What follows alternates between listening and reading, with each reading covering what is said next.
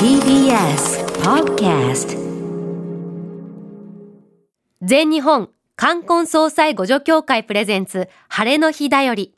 この番組は一般社団法人全日本冠婚葬祭互助協会の提供でお送りします。日本人が古来より大切にしてきた冠婚葬祭などを行う特別な日、晴れの日には地域によって様々な違いがございます。この番組では結婚式や仏事、地域の行事まで全国各地の冠婚葬祭のいい話を紹介していきます。今朝は今月23日に静岡県の富士六富士六所宣言神社、通称三日市宣言神社で開催される富士山おかげ祭りです。まずはリスナーの皆さんから届いたお便りをご紹介します。はい。愛知県名古屋市の三度の飯より阿波踊りさん53歳の方からいただきました。ありがとうございありがとうます。ございます。私は徳島県の出身です。うん徳島県では結婚式の披露宴で阿波踊りがよく踊られています。阿波踊りのグループを連というのですが、うんうん。披露宴の余興として連に来てもらうんです。踊り子たちが鳴り物とともに踊るだけではなく、うん。やがて招待客や新郎新婦までもが踊り出し、大変楽しい披露宴になります。私の兄が結婚した時には招待客と踊り子式場のスタッフさんも含めて100人くらいが踊りに興じていました。それはすごい光景です賑やかすぎるので私はあえて県外で結婚式を挙げたんですが、今思うと徳島で式を挙げてもよかったかなと思ったりもしていますすごいね。へいや、ね、おゲストとかわかるけど、式場のスタッフさんも踊っちゃうってね。ね本当にみんなをこう巻き込んでのいや、楽しいだろう私ね。ね、高円寺が地元の友人がいまして高円寺も阿波踊りり有名じゃないですか、でその子の自分の披露宴で自ら踊ってましたね。その普段お祭りで踊っている連の皆さんを呼んで、盛り上がるよね。ああ、山形はそういうのあるんですか？踊りとかなんか風習、結婚式にやったことあるんですか？山形は花笠踊りがありますけど、うんやるんですか？余興でやる人ももしかしたらいるかもしれないですね。生ハゲが来たり飽きたあったりするのかな結婚式に。怖いから違うのか。でももしかしてあーどうだろう生ハゲ神様なのでそっかあ。んまりこうなんか軽いことには参加しないみたいな。軽々しく。く呼んじゃいけないのか。確かね、あの、私が秋田の放送局のアナウンサーだった時に、うんうん生ハゲは食リポできないっていうのを知りました。そう。いうことち神様なのでできませんって言われて。キャラクターとは違うんだね、ちょっとね、ね。そことはね、一線を隠してるのがありましたね。自分の地元に根付いたこういう踊りがあるってすごくいいよいやーね。本当にみんなが一緒になってね、うん。盛り上がってできるっていうのが。音聞くだけでさ血が騒ぐっていうのはいいよね。その地元にお祭りがあるとおみこしもそうですけど、うんうん。やっぱりん一年その日のためだけに生きてるっていうね。その熱量が。なんだろうね。あのその一日のためにうん。全てのスケジュールを組んでるよね逆算してみんなね。そうそうなんですよ、うん。休みも取って会社も休んでっていう、私の友達も阿波踊りやってる子いたけど、こううん高円寺住んでて、はい、やっぱりそのお祭りに対してそこ無理だからみたいな。その日は練習があるし、うん。ここは本番だしみたいな。この日はこれがあるからってそれで全部区切ってた。部活よりすごかった。すごいやっぱりそこの、ね、熱がね、うん。私地元に、まあ、おみこしのお祭りはあるんですけどでも自分の町内会でおみこしを持ってなくてずっと見物客として行ってたんですよ。うんうん。それが羨ましくて、うん。で東京に来てから富岡八幡宮っていう門前仲町にあるあの神社のうんうん。おみこしに毎年参加するようになりました。住んでる地域におみこしがないってこと、そんな？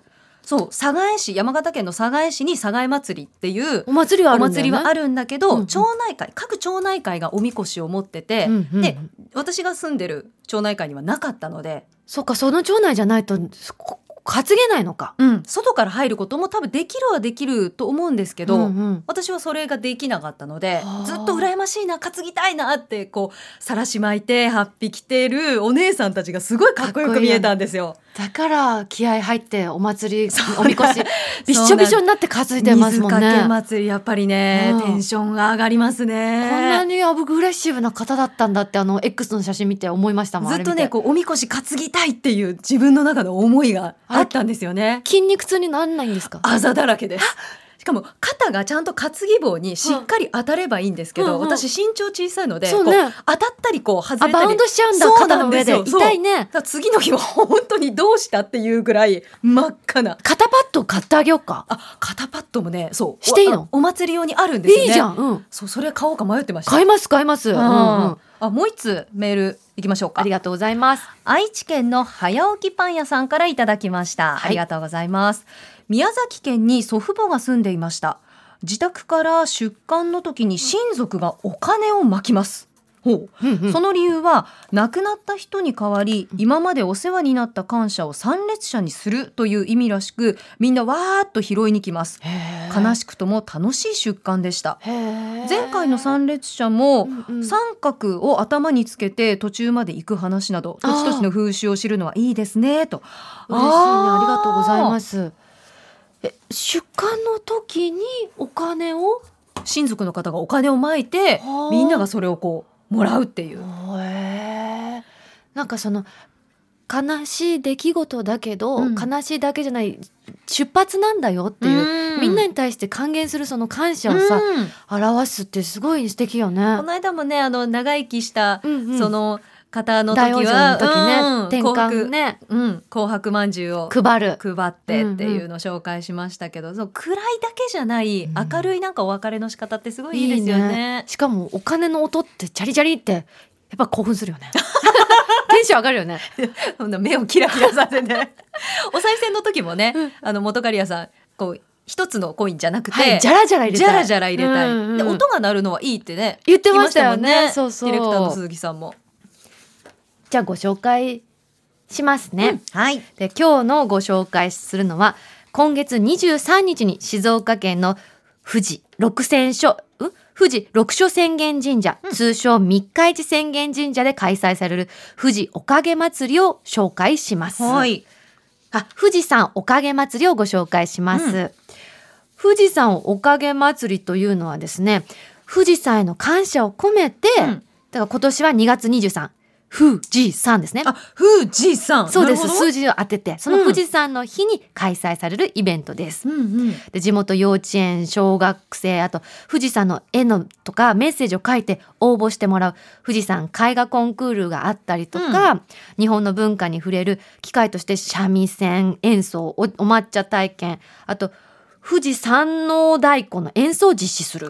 そうです。奉納太鼓があるんだ。そうあのお茶の体験もさ、うん。みんなワークショップでできたりあとお金払ったらなんかね食べられたりとかして16時ぐらいまで結構長い時間楽しめるって書いてあっていいなと思いました。うん。あ私なんか富士山おかげ祭りってこうみんなで富士山を崇めるみたいなそういうのかと思いきや、うんうん。結構こうワイワイとした感じのイベント？そうそうそう。でも始まったきっかけは、うん。そういう富士山に対して畏敬の念を改めて持つ、そのありがたみとかあと感謝とかっていうのを表すために一年に一度でもその思いを確認しようっていう深める機会にするためにこのイベントが始まったんですって。富士山ってもう新幹線で通るだけでもそうなんですけど見るとやっぱ拝んじゃうんですよね。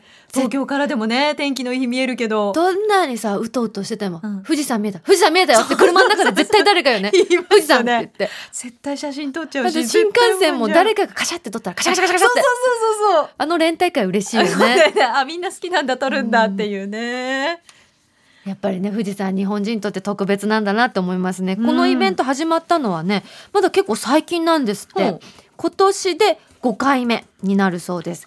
ここで、えー見どころをですね望月さんにお聞きしたいと思います。富士山おかけ祭り実行委員会の望月さんにお電話つながっています。望月さんおはようございます。ます。どうも、おはようございます。よろしくお願いします。よろしくお願いします。2月23日に開催されるこの富士山おかげ祭り一番の見どころをお聞きしてもいいですか？はい、そうですね、あのーまあ、見どころというよりは、まずその趣旨というか、あの、は我々やっぱりあの、富士山のお膝元で、あのーまあ、私自身、ふ富士市で育ったというのもありますし、うん。会社自身も、あの、富士に育てていただいた富士山のおかげで、あの、商売させていただいている、それにあの、感謝を表す場というところでの、あの、お祭りなので、そこが一番の見どころになりますね。うん身近にあるからこそなんですね皆さんが改めて感謝をするっていう。うんそうですね。うんうんそして見どころもお聞きしてもよろしいですか？はい、そうですね。えっ、と、まあ、あとはその、地元富士を代表するいろいろなパフォーマンスがございまして、うんうん。富士市出身のあの、三味線奏者の方だとか、うん富士市出身の書道家の方だとかまあ、あとあのー太鼓のパフォーマンスだとか、うんこういったところも、あの、いろんなイベントもございます。また出店、あの、イベントのような、あの、ものもあるんですけど、うんええそういったところでも、あの、地元の企業さん、それぞれが、あの、いろんなものを、あの、持ち寄って、あの、出店ですかね、させていただいてますね。なので、あの、本当に、あの、家族揃って楽しめるような、そんな場になっております。うんありがとうございます。今年の富士山おかげ祭りも大盛況に終わることをお祈りしてます。はい、そうですね、ありがとうございます。ありがとうございます。最後にもう一回日程ですね。はい。えー、今年は、えー、2月23日ですね。はい富士山の日ということで、2月23日に開催されます。ぜひ皆さんお出かけください。望月さんありがとうございました。ありがとうございました。この番組ではあなたからのメールをお待ちしています。結婚式や仏事の思い出、お住まいの地域ならではの冠婚葬祭のお話も大歓迎です。メールは 1j.1j.jp 1j.1j.jp です。採用された方には 1J オリジナルステッカーと人生の儀式や年中行事などに関する情報をわかりやすく漫画で解説した著書漫画社会見学シリーズ大研究絆でつなぐ日本の儀式をプレゼントしています。またこの番組、晴れの日だよりは TBS ラジオのポッドキャストでも配信中です。過去のアーカイブについては聞き直すことができます。ぜひチェックしてみてください。どうぞ来週もお楽しみに。全日本冠婚葬祭互助協会プレゼンツ晴れの日だより。この番組は一般社団法人全日本冠婚葬祭互助協会の提供でお送りしました。